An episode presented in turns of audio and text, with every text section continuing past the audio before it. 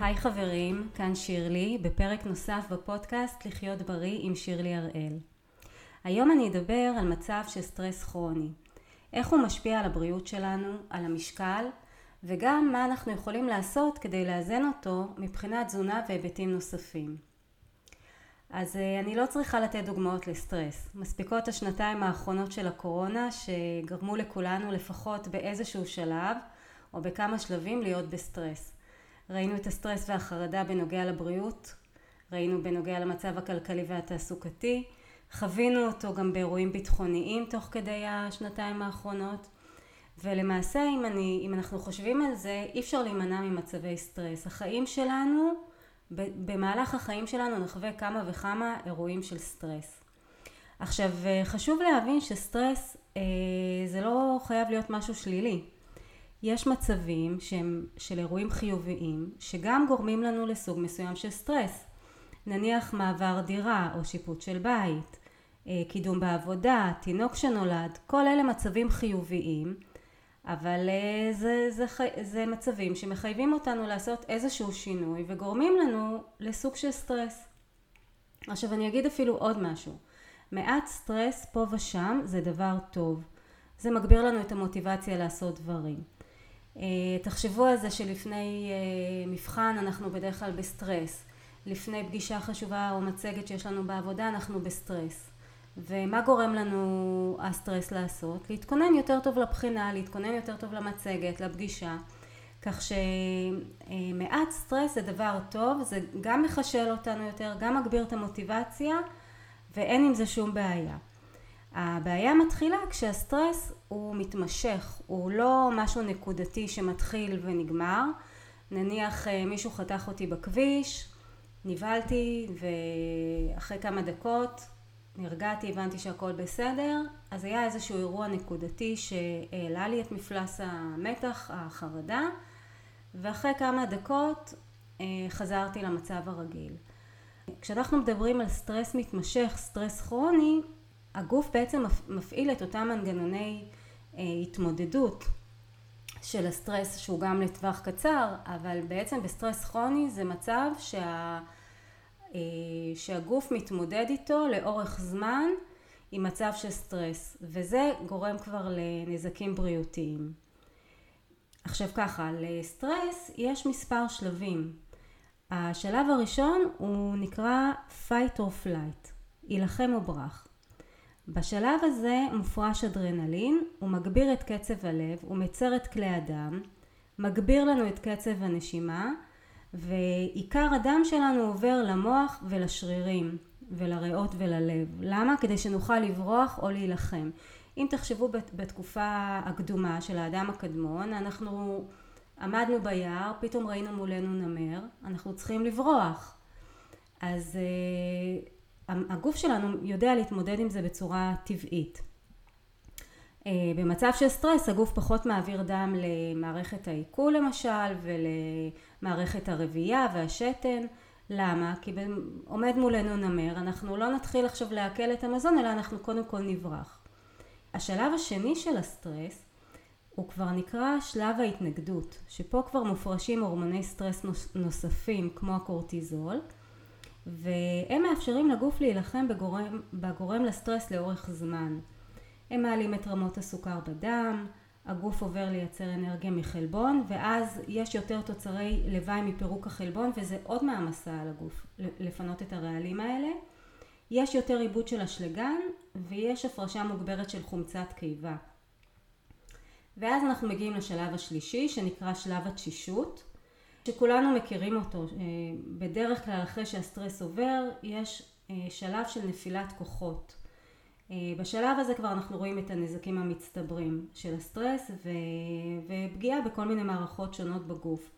אנחנו כולנו מכירים את זה שאחרי תקופת בחינות או תקופה שהיא מאוד מאוד לחוצה נניח שיפוץ דירה שהיינו צריכים להיות כמה חודשים אה, מאוד מאוד אה, בסטרס עם החלטות קשות והתלבטויות ועבודה מול בעלי מקצוע מגיע איזשהו שלב שאנחנו נכנסים לבית ופתאום אני זוכרת שלי זה גם קרה זהו פתאום אנחנו חוטפים התקררות הצטננות פתאום הגוף ככה זקוק למנוחה הזאת אז באמת, מה הנזקים שגורמים לנו, שגורם לנו הסטרס לאורך זמן? אז הדבר הראשון, הוא מגדיל את הסיכון למחלות לב וכלי דם, ליתר לחץ דם, לסוכרת ואפילו לאלצהיימר. הוא פוגע במערכת החיסון, וכמו שאמרתי, אנחנו רואים יותר התקררויות, יותר אלרגיות. יש מצבים שסטרס אה, קיצוני אפילו יכול להביא להתפתחות של מחלות אוטואימוניות. זה מחלות שמערכת החיסון במקום לתקוף אה, גורם זר שנכנס לגוף, היא פועלת כנגד הגוף, כנגד אה, רקמות מסוימות בגוף. זה יכול אפילו לגרום לסרטן, כי כשמערכת חיסון עובדת ביעילות היא גם יודעת לסלק תאי סרטן שכל הזמן בגוף שלנו נוצרים תאי סרטן. אז כשמערכת חיסון היא, היא תקינה ועובדת כמו שצריך, היא יודעת לאכול אותם, לחסל אותם. ברגע שיש בעיה עם התפקוד של מערכת החיסון, אז היא פחות יודעת להתמודד עם זה, ואז נוצר אה, סרטן שיותר יכול להתפשט. אה, עוד פגיעה זה שהמוח מתפקד פחות טוב, גם מבחינה קוגניטיבית, גם מבחינה רגשית. אנחנו רואים יותר מצבי דיכאון ויותר חרדה ועצבנות. המוח חושב פחות בבהירות. יש לנו יותר חוסר סבלנות, אנחנו פחות ממוקדים. אה, העור שלנו גם נראה זקן יותר, יש יותר קמטים, העור דק, חסר אלסטיות. ובדרך כלל סטרס כרוני ילווה גם בהשמנה, אנחנו נדבר על זה בהמשך. עכשיו תחשבו, מישהו אמר לי את זה פעם לפני כמה שנים, שבעצם אה, מצבי סטרס זה כאילו מישהו מזריק לנו אה, רע לגוף. ו- וזה המצב שאנחנו צריכים, ככה אנחנו צריכים להתייחס לזה. אה, אם יש מצב של סטרס, אנחנו, הוא לא מצב חיובי לגוף, סטרס שהוא מתמשך לאורך זמן. ולכן אנחנו צריכים לנסות כמה שיותר למזער את הנזק. אז אה, בואו נתחיל קודם כל מהנושא של תזונה, איך בעצם, אה, איזה תזונה יכולה להתאים לנו למצבי סטרס מתמשך.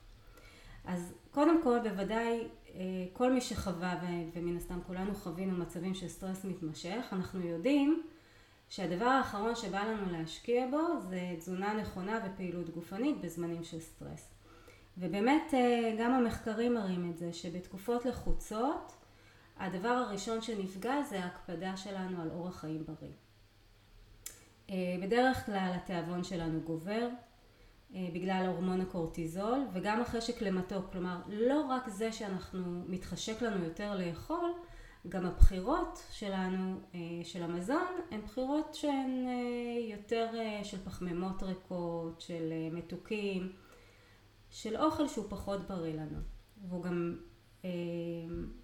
הוא פחות בריא לנו והוא בעצם שודד מאיתנו גם בעיכול, לצורך העיכול שלו גם ויטמינים אה, חשובים. ואז גם המשקל עולה וגם השומן הבטני, וכל הדבר הזה מעודד תהליכים דלקתיים בגוף. וזה בדיוק ההפך ממה שאנחנו צריכים. אה, אנחנו צריכים במצבי סטרס תזונה כמה שיותר טבעית, שהיא תספק לנו את הוויטמינים והמינרלים שהגוף צריך. אמרנו שהגוף מאבד גם הרבה אשלגן בסטרס, ומערכת חיסון יורדת, אז אנחנו צריכים גם ויטמינים ומינרלים שיחזקו לנו את מערכת החיסון ו- ושישלימו לנו את כל החסרים שנגרמים אה, מהסטרס. אז אנחנו בעצם צריכים לאכול מזונות שהם עתירים באשלגן, בוויטמיני B, ויטמין C, אבץ, מגנזיום וסידן. אז אם אנחנו מתייחסים על ה... מסתכלים על התזונה הנטורופטית, אז היא בהחלט מספקת לנו את הרכיבים הללו. אה, זו תזונה שעשירה בירקות ממגוון צבעים, הרבה עלים ירוקים, פירות, במיוחד פירות יער, אגוזים, שקדים, אה, כמובן במצב הטבעי שלהם, אבוקדו, טחינה גולמית, דגנים מלאים, קטניות, ביצים, דגים, ומי שאוכל אפשר גם כמה פעמים בשבוע חזה עוף או ירחיים ללא האור, ופעם בשבוע גם בקר הזה. אנחנו מדברים על תזונה שהיא כמה שפחות מעובדת ויותר טבעית. ולהפחית כמובן את כל המזונות המעובדים, את הפחמימות הפשוטות, סוכרים, צבעי מאכל, כל השמנים המזוקקים, אה, פחות אלכוהול, פחות עישון, פחות קפאין, כל הדברים האלה לפחות מבחינת התזונה אה, יתמכו, אה, ייתנו את החלק שלהם בשמירה על הבריאות שלנו. בואו נדבר על עוד דרכים חוץ מתזונה, אה, מה אנחנו יכולים לעשות כשאנחנו במצב של סטרס אה, מתמשך. אז יש מצבים שאין לנו כל כך שליטה עליהם, כלומר אובדן של בן משפחה או בן משפחה חולה, גירושים, פיטורים, סביבת עבודה רעילה, כל אלה מצבים שהם יכולים לגרום לסטרס מתמשך. וחשוב קודם כל שננתח את המצב אה, ונראה אם זה מצב שאנחנו, יש לנו איזושהי שליטה עליו, אנחנו יכולים לפעול כדי לשפר את המצב, אז נראה מה אנחנו יכולים לעשות ו- ונעשה את זה. אם לא, אז קודם כל אני חושבת שמה שיכול לעזור לנו זה להבין מהם הערכים שלי שגורמים לי להישאר בסיטואציה הזאת. אה, ואני אסביר. אני רוצה לתת דוגמה, אה, סיפור אמיתי של אה, מנהלת, שהייתה מנהלת בכירה באיזשהו ארגון גדול. היא בנתה לעצמה מחלקה מאוד גדולה וטובה ועם הרבה אנשים והיא הרגישה תחושה מאוד חזקה של שליחות גם בארגון וגם גם מבחינת העבודה שהארגון עושה וגם המחלקה שלה כל העבודה שהיא עשתה והאנשים שלה, היא הרגישה שזו עבודה שמשרתת את מטרות הארגון וזה משרת את הטובה של הציבור ש, שאותו ארגון משרת. היא הייתה חדורת מוטיבציה, חדורת שליחות והיא הייתה מאוד מוערכת, לא רק בארגון עצמו אלא גם בברנז'ה, כלומר מחוץ לארגון. יום בהיר אחד הגיע מנהל חדש וזה מנהל ש... לא מנהל מבחינה עניינית, אלא החליט, לנהל, אלא צורת הניהול שלו הייתה יותר מבוססת על אגו, והוא החליט שהוא אה, מתעמר במנהלים שמתחתיו, ומנסה כמה שיותר להקטין אותם, ולא היה שם אה, מנהל אחד שלא נפגע ממנו, כל אחד יצא באיזשהו פגע. אחד אה, עם מחלות לב, אחד כדורים פסיכיאטריים, אנשים אה, היה להם קשה. אה, ואותה מנהלת אה, יכלה לבחור בין כמה אופציות. הייתה אופציה שהיא תעזוב, היא יכלה לעזוב לארגון אחר, הרי היא הייתה מאוד מוערכת בתחום, כולם הכירו אותה. היא יכלה לעזוב לארגון אחר, היא יכלה לקחת חל"ת, חופשה ללא תשלום. להירגע קצת ולחכות עד שהזעם יעבור, מה שנקרא. אבל היא בחרה להישאר. היא בחרה להישאר כי מה שהנחה אותה זה ערך שבעיניה הוא מאוד מאוד חשוב שנקרא נאמנות. היא הרגישה נאמנות גם לארגון, שהיא חייבת, אה, היא חייבת להישאר עם הארגון, והרגישה נאמנות גם לאנשים שלה. היא לא רצתה לעזוב ואז אה, שאותו מנהל יפגע באותו אופן שהוא פגע בכל המנהלים שתחתיו, הוא יכול לפגוע גם בעובדים שלה. אה, ובאמת המצב הזה נמשך כמה שנים, היא מאוד סבלה, זה פגע לה בבריאות, אבל בסופו של דבר אותו מנהל עזב, ו... והיא נשארה עוד אה, כמה וכמה שנים אחריו אה, באותו ארגון.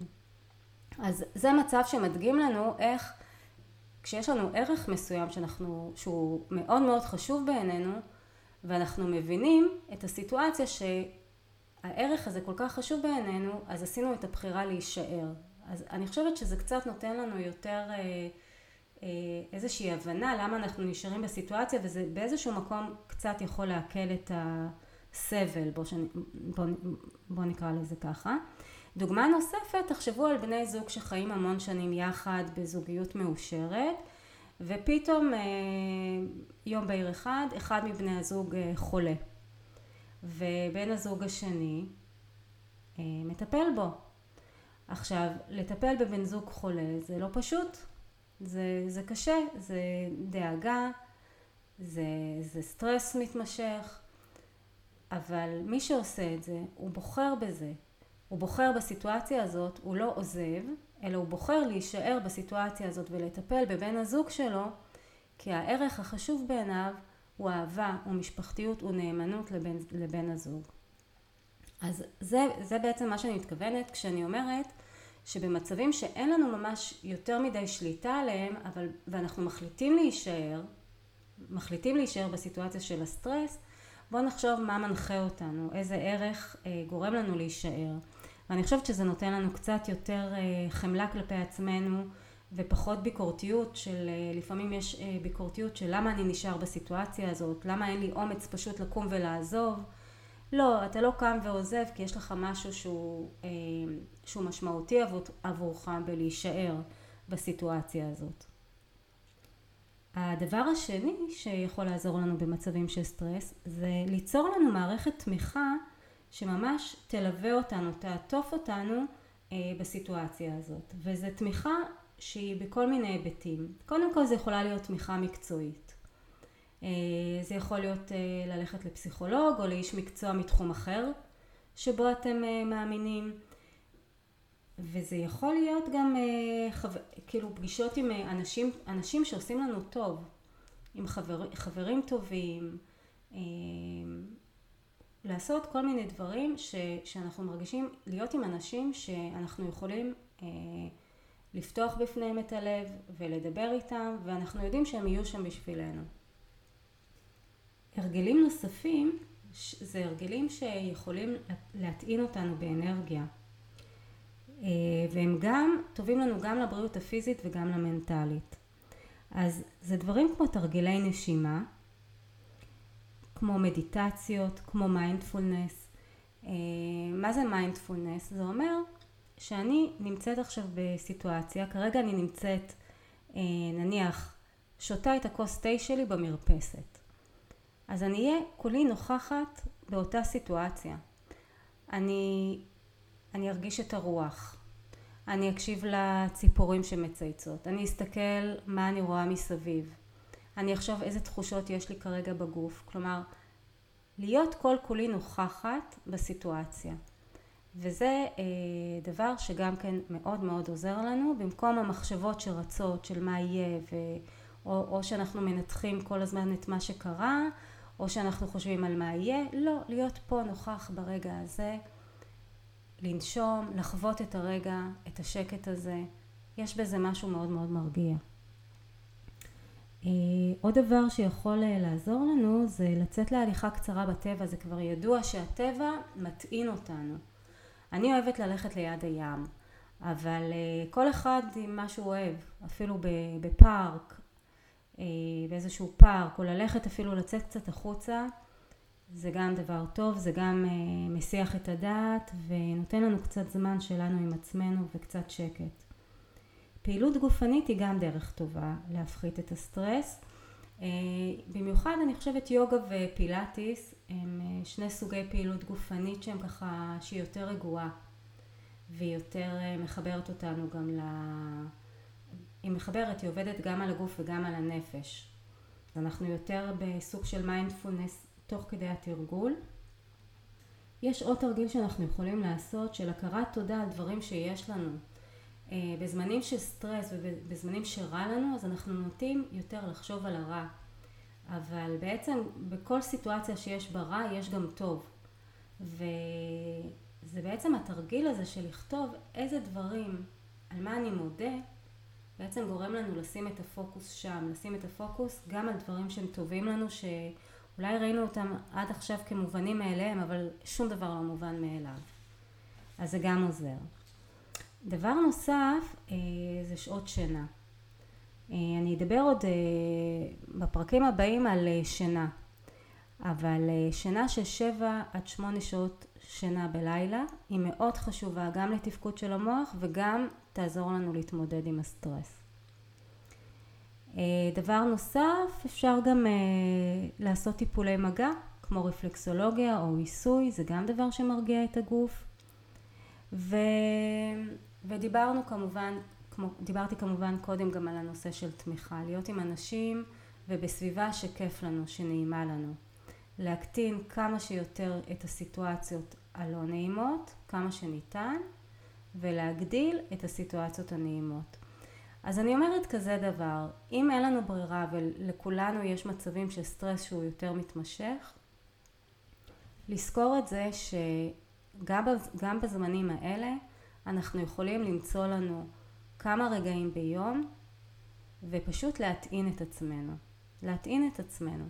כמו שמטעינים טלפון ושתהיה לו את הבטריה, חשוב להטעין את עצמנו. גם אם אנחנו אה, נמצאים שם בשביל אה, אדם, קרוב משפחה שהוא חולה, ואנחנו כל, כול, כל כולנו איתו, אבל אנחנו חייבים גם לדאוג לעצמנו, כדי שנוכל להמשיך ולתת לו וגם לעצמנו. אז זהו, אז אה, דיברתי היום על סטרס, על כך שאירועי סטרס קצרים הם לא בהכרח דבר רע, הם עוזרים לנו, אמרנו, אם זה להתכונן למבחן או, ל, או, להתכונן, או להתכונן לאיזושהי פגישה חשובה, אבל דיברנו על זה שהבעיה מתחילה כשהסטרס הופך להיות ארוך ומתמשך, ואז אמרנו שהוא מעלה סיכון למחלות לב וכלי דם, לסוכרת, והוא מחליש את מערכת החיסון. וראינו שיש לנו מה לעשות. קודם כל ליצור לנו את המעטפת, אה, את המעטפת של התמיכה, של אנשים, של כל דבר שיכול לסייע לנו. דיברנו על כל מיני תרגילי נשימה, הליכה בטבע, כל מיני דברים שיכולים אה, להטעין אותנו מחדש. ודיברנו גם על תזונה שחשובה במצבים של סטרס, שתתמוך בבריאות שלנו ותקטין את הנזק של הסטרס. אז זהו זה להיום. תודה שהייתם איתי. אה, ניתן ליצור איתי קשר דרך האתר שירלי הראל או בדף הפייסבוק. נתראה ושרק נמשיך להיות בריאים ומאושרים. כל האמור בפודקאסט לחיות בריא עם שירלי הראל הוא בגדר מידע כללי בלבד ואינו מהווה טיפול אישי או ייעוץ תזונתי אישי. לפני ביצוע ההמלצות שהובאו בתוכנית יש להיוועץ ברופא או באיש מקצוע אחר.